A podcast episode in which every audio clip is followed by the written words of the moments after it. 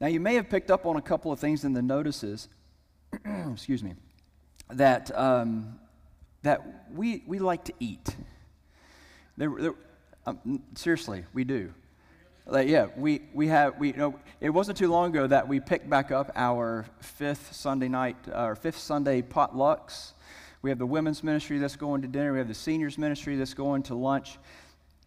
You know, eating is one of those things that, uh, A, we do because we uh, physiologically have to, for the most part, to, to stay alive. But in a lot of ways, and we, we also eat because there, there brings a certain joy or satisfaction or comfort to us. And I, and I found this picture, which I really feel like it, there we go.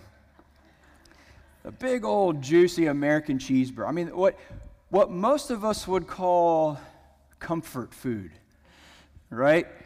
Comfort food. You've heard that term before. Days going bad, um, you know, you've had a rough week, something's, something's turned sour. You know, somebody puts their arm around, yeah, come on, you need, you need some comfort food. Um, I was hesitant whether to mention this or not, but I walked in this, this morning on Mary uh, eating breakfast. I'm going to put this in quotes breakfast in the kitchen. And I'm not going to say what she was eating, but I'm going to say that it resembled a pie and some brownies, okay? that, that, that's what it looked like, but I'm not going to say that's what it was, okay? And as I saw that, I'm going, man, is Mary okay? I wanted to put my arm around her and go, Mary, is everything okay? Because I'm, I'm, in my mind, I'm going, comfort food. This is comfort. She's like, no, just, this is just breakfast. It's like, oh, okay. But you know, in a lot of ways, we, we, we look for things and items in life that bring us a little bit of relief, a little bit of comfort, a little bit of consolation. It may be, a, like I said, it may be a bad day, a bad week, it could be a bad relationship, it could be something that we feel like we, we've just got to find that uh, immediate temporal satisfaction in something else. Take our minds, our, our hearts, our, our souls off of the immediate problem that we have. But the, the thing about these comfort items of, of this life is they are, they are just what I mentioned before. They're, they're temporary they, they only last for a little while. The taste of the cheeseburger and what it does, you know, to fill up our bellies, it's, it, it, it doesn't last forever. In fact, eh, for some of us, it may, you know, it may have a lingering effect after a while. It may last right here for a little while. But the truth is that the, the comfort of it doesn't really last. And we think about temporal, when I say temporal, I mean temporary consolation, temporary comforts that come to us all the time. Now, not necessarily always in food, but whenever we're, whenever we're in a time of, of struggle or grief or, um, or we just, we just found ourselves downtrodden and downhearted, even, even something as simple as someone coming to, to listen to our problems, a, a listening ear, maybe a, a, back rub or a shoulder rub, or, or someone to cry alongside of us. You know, even those things are temporary. They kind of just merely last as long as the person is listening. They last as long as the conversation on the phone. They last as long as the cheeseburger lasts, unless you have money to buy a second one. Jesus mentions being comforted in the Beatitudes. And he mentions being comforted for a specific, for a specific reason, for a, for a, a specific problem that we have in our lives. And the comfort that Jesus mentions, I want us to look at what that means in comparison to these temporal comforts that we have whenever we're just trying to escape or get away from the, from the problem or the, the struggle that's immediately in front of us. Now, you'll remember that Jesus is sitting uh, in the high country, in the mountains, with his disciples. And from our scene last week, just to remind you, Jesus has, has retreated away from a group of people that have sought him out for his assistance, for his love, for his mercy, and for his miracles. They've just come to him in groves, wanting to be healed, wanting to be cared for, to be comforted, to be, um, to be consoled. And Jesus takes this time and, he, and he, he, he breaks away from the crowd. His disciples come with him into the mountains. And Jesus sits down and he starts to give his disciples some insight into life in the kingdom.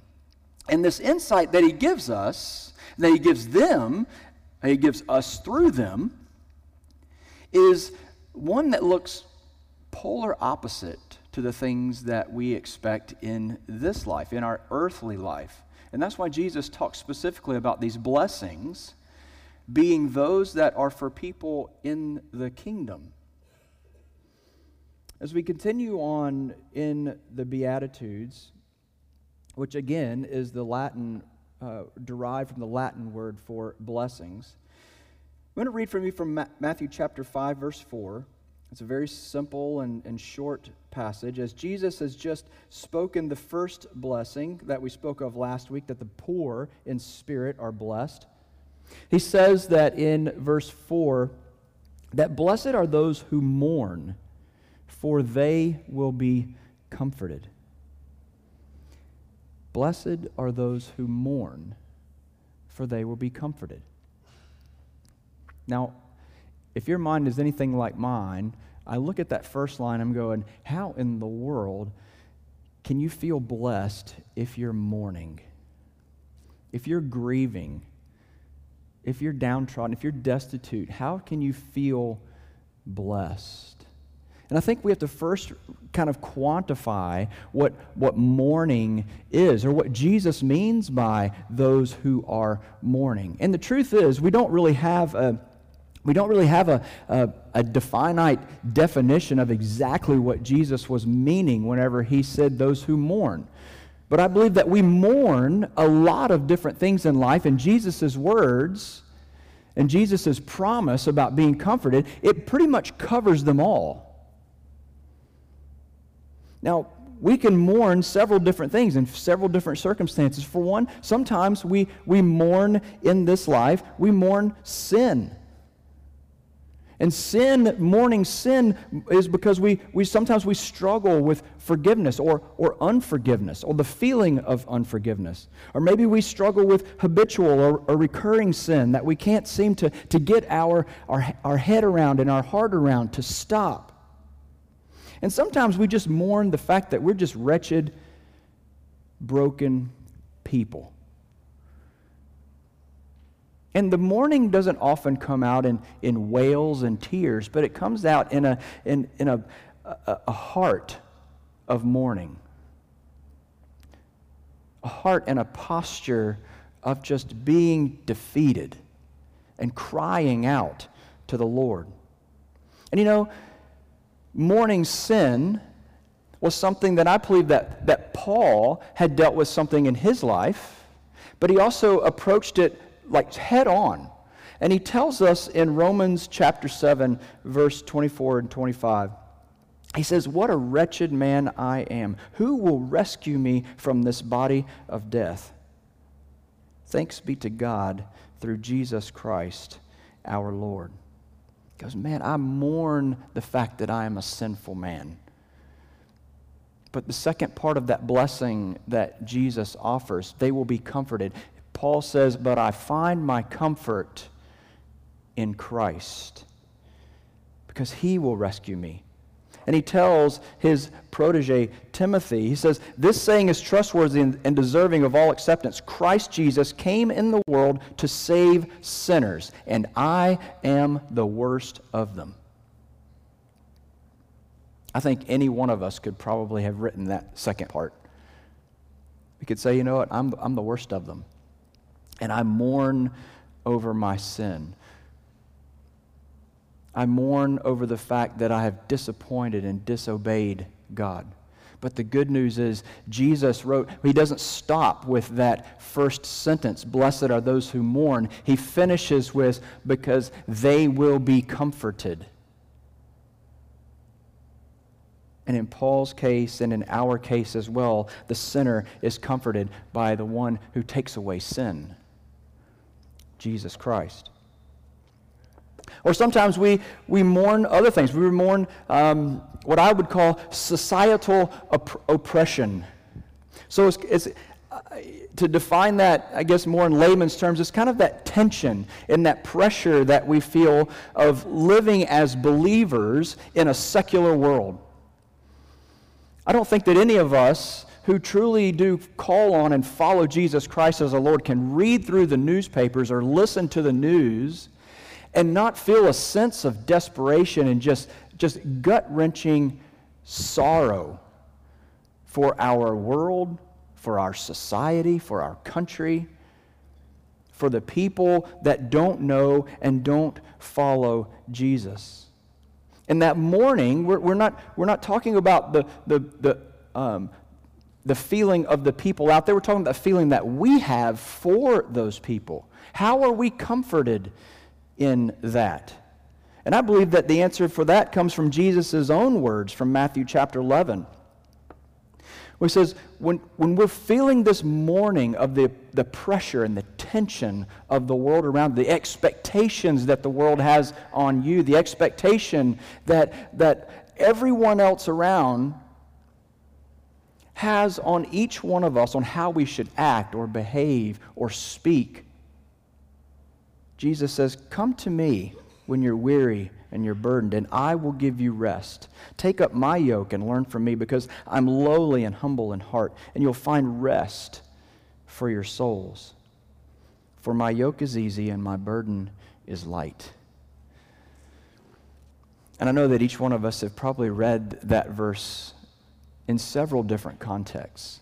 But when we, when we read it in the, uh, w- with the idea of the, the mourning and the, and the, um, this, the weight that we feel living as followers of Christ in a secular world, we realize that we can, we can take the burden, we can take that, um, we can take that weight and we can cast it onto Jesus Christ and take up his yoke. And all of a sudden, our mourning is then now comforted through a Savior whose burden is light, whose yoke is easy. And then, of course, there's the mourning that we're probably m- most familiar with. There's the mourning that comes whenever we have change and loss in our lives. In fact, probably whenever we all read that first line, when we read that Jesus said, Blessed are those who mourn, probably our mind automatically went to mourning the loss, the death of someone dear to us. That's just the way that we kind of go. But, but change and loss happens in a lot of different aspects in our lives. They can happen in, in the midst of a broken relationship, a divorce, the loss of of property, the loss of something that, that makes you feel secure and safe around you, the loss of a pet, the loss of a job, moving locations.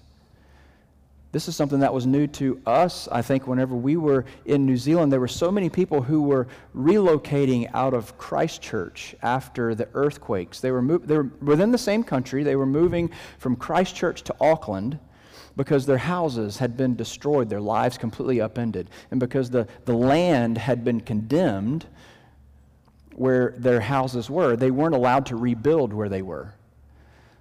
So we had a lot of folks that were coming into our, into our region that were mourning the loss of their way of life, the loss of their home, the loss of their lifestyle, the loss of their hometown but then also grieving the fact that they had all of this change going on in their lives in moving location. Of course, there's probably all of us experienced in one way or another the, uh, the change that happened a couple of years ago in the midst of the height of the pandemic. The change in the norms and the, the uh, routines of our life when COVID hit and all of the different um, all the different protocols were forced onto us.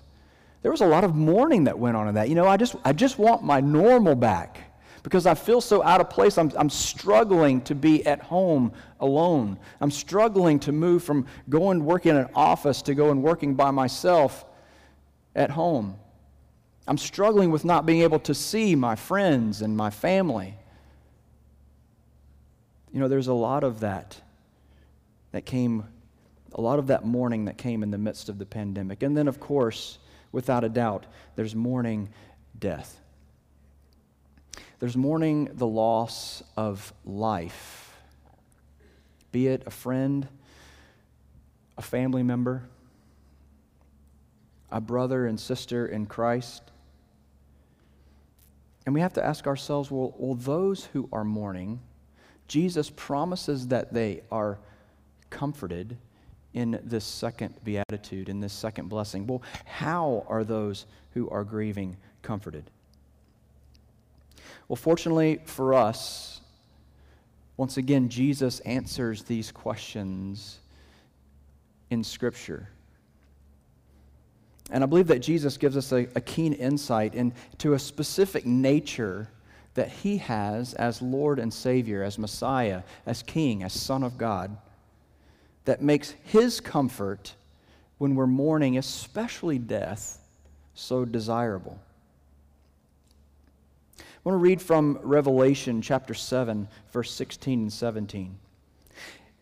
And the Apostle John in Revelation chapter 7, he's, he's talking with one of the elders around the throne uh, there in the, in the kingdom. And one of the elders speaks to John about the people that John sees coming in and around the throne with these white robes on. And the elder tells John, he said, These are the people that have, that have survived and made it through the tribulation period and are now here in the presence of Christ our King. And this elder tells the Apostle John, he says, You see, these people, they will no longer hunger, they'll no longer thirst, the sun will no longer strike them, nor will, there, nor will any scorching heat. For the Lamb who is at the center of the throne will shepherd them. And I highlighted this. This, uh, this um, highlighting is for me, not from uh, the scripture. He will guide them to springs of the waters of life, and God will wipe away every tear from their eyes. And there's something really, really special in that second to last line that shows what is in, this, what is in the special nature of this shepherd, of this Christ, that brings comfort to those who mourn the loss of life. And to me, in that, that second to last sentence, where he says, Jesus will guide them to the springs of the waters of life. You see, because Jesus doesn't just comfort with a soothing word, He doesn't just comfort with a shoulder to cry on, He just doesn't walk beside us and put His arm around us and say, you know what, it's going to be okay. And He doesn't give us a cheeseburger. But He comforts us with His presence, the eternal presence of life. When we're in the presence, in the midst of death and despair, Jesus, the presence of life, comes in close proximity with us and should bring us the assurance that this is not the end. This is not where it all stops. Life prevails. There's something about seeing, um, there's something about seeing a, a, blooming flower or a budding vase in the midst of a, a, a group of flowers or a garden of other dead plants. It stands out. It trumps the beauty of everything else around it. And Jesus comes in with this presence of life. And he said, This is my comfort to you. Of course, he is there with his word.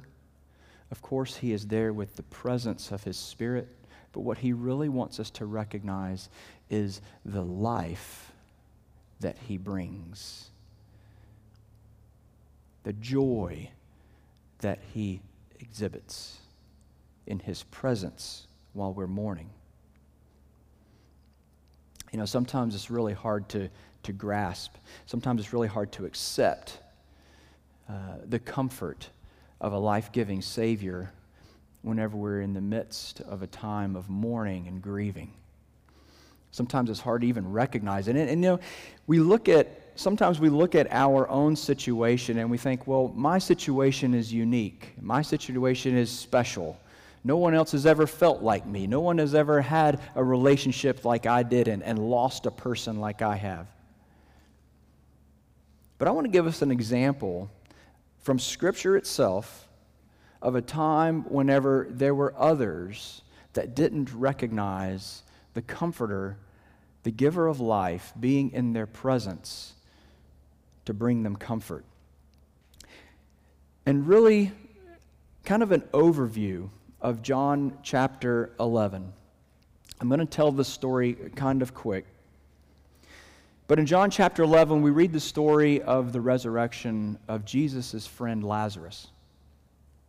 Now, there's probably a dozen different ways that this particular passage has been taught and preached, but I want us to look at it in the light of what we are reading in the Beatitudes.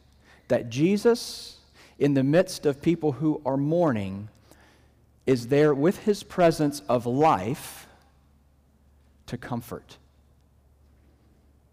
See, the first thing that he does in John chapter 11, before he goes to visit Lazarus, his friend who had died in Bethany, he tells his disciples, Jesus tells his disciples, he goes, Our friend Lazarus has fallen asleep, and I'm going to wake him up. And his disciples go, Well, if he's fallen asleep, why do we have to walk all the way to Bethany? He'll wake up himself. And Jesus going, oh, Do I have to teach you guys everything?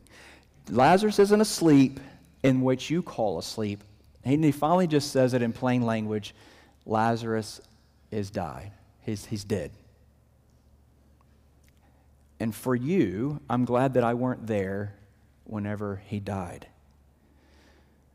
So, Jesus' first proclamation to his disciples that he had no concern whatsoever over Lazarus' life or death, or the fact that Lazarus was already dead. He wasn't sad. He wasn't sorrowful, sorrowful. He wasn't grieving the fact that Lazarus was, was dead. He already knew that he was going to Bethany to resurrect Lazarus. It's important that we understand that as we get through the rest of the story. He arrives there in Bethany, and the first person that he comes upon is Martha. So, Martha was one of Lazarus's uh, sisters. And Martha comes out to Jesus and she said, Oh, Master, if you had only been here earlier, you could have saved my brother. And he tells for the second time, in the midst of the same disciples, and now to Martha, I'm not concerned, nor am I grieved, nor am I sad about Lazarus' death. Because he says in John chapter 11, verse 23, Your brother will rise again. And he says that with confidence. Jesus said to her in verse 25, I am the resurrection and the life. The one who believes in me, even if he dies, will live. There is a, there's a sense of certainty in Jesus' words. He hasn't become concerned over Lazarus' death. It's important that we understand that. Because the next person that Jesus comes into contact with is Martha's sister Mary. And Mary runs out to Jesus. And she basically says the same thing Oh Lord, if you had only been here before he died, he wouldn't have died. You could have saved his life. And as Mary comes running out to Jesus, so do all these other Jews. Now, the, um, the um, Apostle John is very specific about calling these people Jews. He doesn't call them disciples. These are people, when we see that word that these are Jews, we can assume that these are people who don't believe and don't accept Jesus Christ as Lord and Messiah.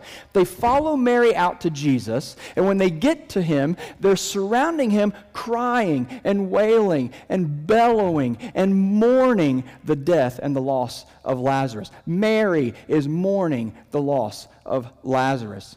Martha is mourning the loss of Lazarus. And I would venture to say that his disciples, noticing all this, and I'm sure you've been there, you've been around people who are mourning and crying and destitute, and all of a sudden you just naturally, like, I don't even know why I'm crying. I didn't even lose. And you just start crying out of empathy. I can imagine his disciples were, were just surrounded by all of this emotion, and they just start mourning as well, just out of empathy. And Jesus Jesus has the strangest reaction. In verse 33, he says, When he saw her crying, and the Jews who had come crying with her, he was deeply moved in his spirit and troubled. Now, in, in my professional, unprofessional opinion, this does not do credit for the Greek that is translated uh, into these English words. What John really was trying to say was Jesus was annoyed, Jesus was perturbed. It wasn't just that he was moved in his spirit because he was sad. We've already recognized that Jesus had proclaimed that Lazarus was going to live, that he was the truth and the life. He was, he was the one that was going to bring Lazarus. He had Lazarus back to life. He had no concern about Lazarus' death, but yet the surrounding of all this bellowing, all of a sudden he got really annoyed. And when he asks, Where have you put him? They told him, Lord, come and see. And that's when we read the shortest verse in all of Scripture Jesus wept. So, considering the context of everything that Jesus had said, everything that he had expected, but yet what he experienced in this situation, leads me to believe that Jesus wasn't weeping because he was sad that Lazarus had died.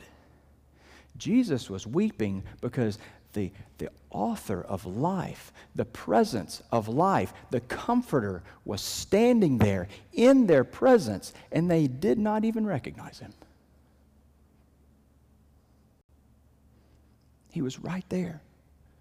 And yet they were so desperate.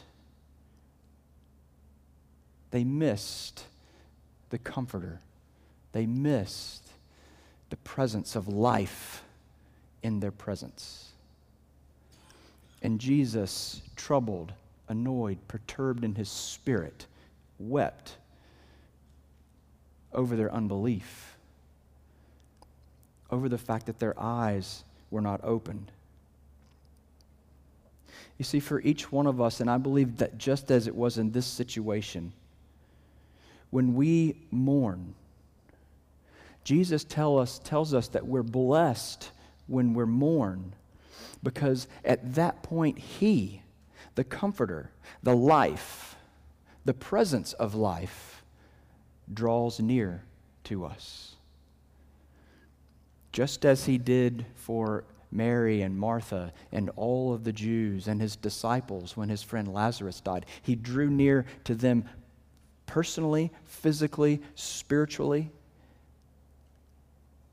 And for each one of us, when we, when we find ourselves in times of mourning, Jesus said that's actually going to be a very blessed time for you. Because when, when you're mourning, I'm going to come to you and I'm going to comfort you. And you know the way that he does that?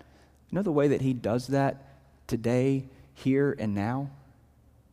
He does that with the brother and the sister that's sitting right beside you. You know, so because each one of us that follow and accept the Lordship of Jesus Christ have something in us, His presence, the Holy Spirit within us, that, that Spirit of life that Jesus possessed and took to the presence of the family of Lazarus. So we, as brothers and sisters, carry that presence, the comfort of God and life to those who mourn. Think about it for a second. You think about the, the, the masses of people who gather to comfort when someone dies. The masses of people who gather, who brothers and sisters who gather to comfort whenever there's a tragedy in our world. Whenever there's an atrocity that happens within our culture. Brothers and sisters, they, they swarm to that and they carry with them the presence of God, the Comforter. And in the midst of death, in the midst of mourning, in the midst of distress, they bring life and hope that we have in Jesus Christ. I believe Paul says it the best in 2 Corinthians chapter 1 verse 4. He says God comforts us, comforts us in all of our affliction and he's talking about himself and his coworkers.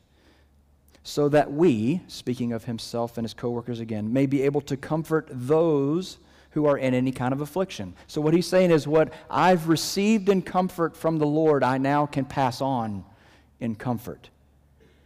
And I do this, the last part of verse 4, through the comfort that we ourselves receive from God.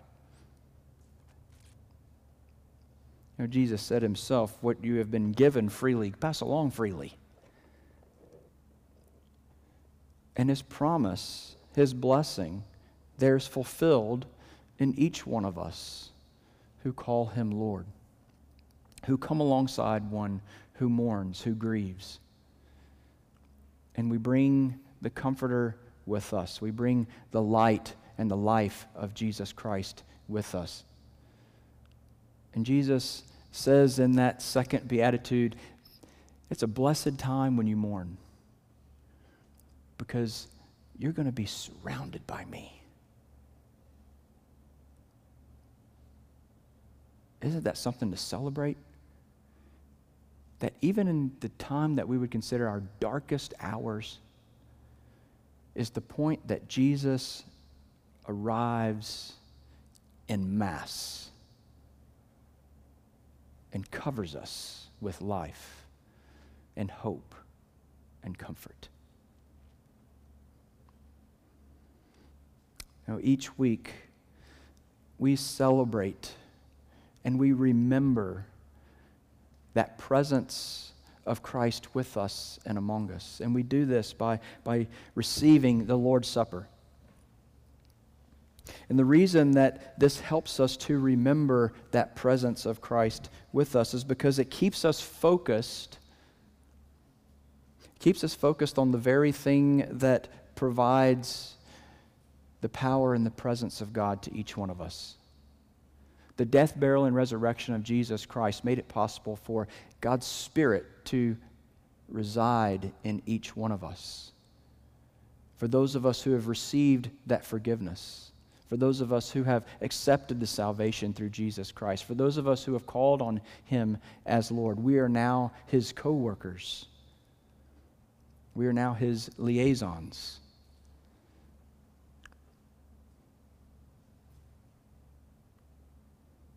And we give thanks. We give thanks that now Jesus is not merely confined to one small region of the world in physical space, but through his death, burial, and resurrection, and through his eternal presence with each one of his disciples, he's now present with every brother and sister in Christ. And when we cry, when we mourn, when we grieve, we're there to bring that presence of Christ around those who need him the most in mass. Father, we thank you for your Son, Jesus Christ. Lord, we are grateful, Lord, that when we mourn, when we grieve, for whatever reason it is, be it our sin, be it our, our struggles in life, be it our loss, the change in our life, or even death that we experience in our friends, in our family. Lord, that you have made it possible for the Comforter, the giver of life, to be there, to console, to comfort. Lord, we are blessed to have your presence with us. We are blessed to have the Comforter draw near to us when we mourn. Lord, I pray that as we take the cup, as we take the bread this morning, that we remember that that offer of your presence did not come without sacrifice. And it's because of the sacrifice of your Son, Jesus Christ, the brokenness of his body, the spilling of his blood, that we each have access to a personal relationship with you and can therefore take that relationship, Lord, and encourage and build up and pray for and care for one another. We thank you for your love for us. We thank you for your comfort and your care. In Christ I pray. Amen. Let's eat together.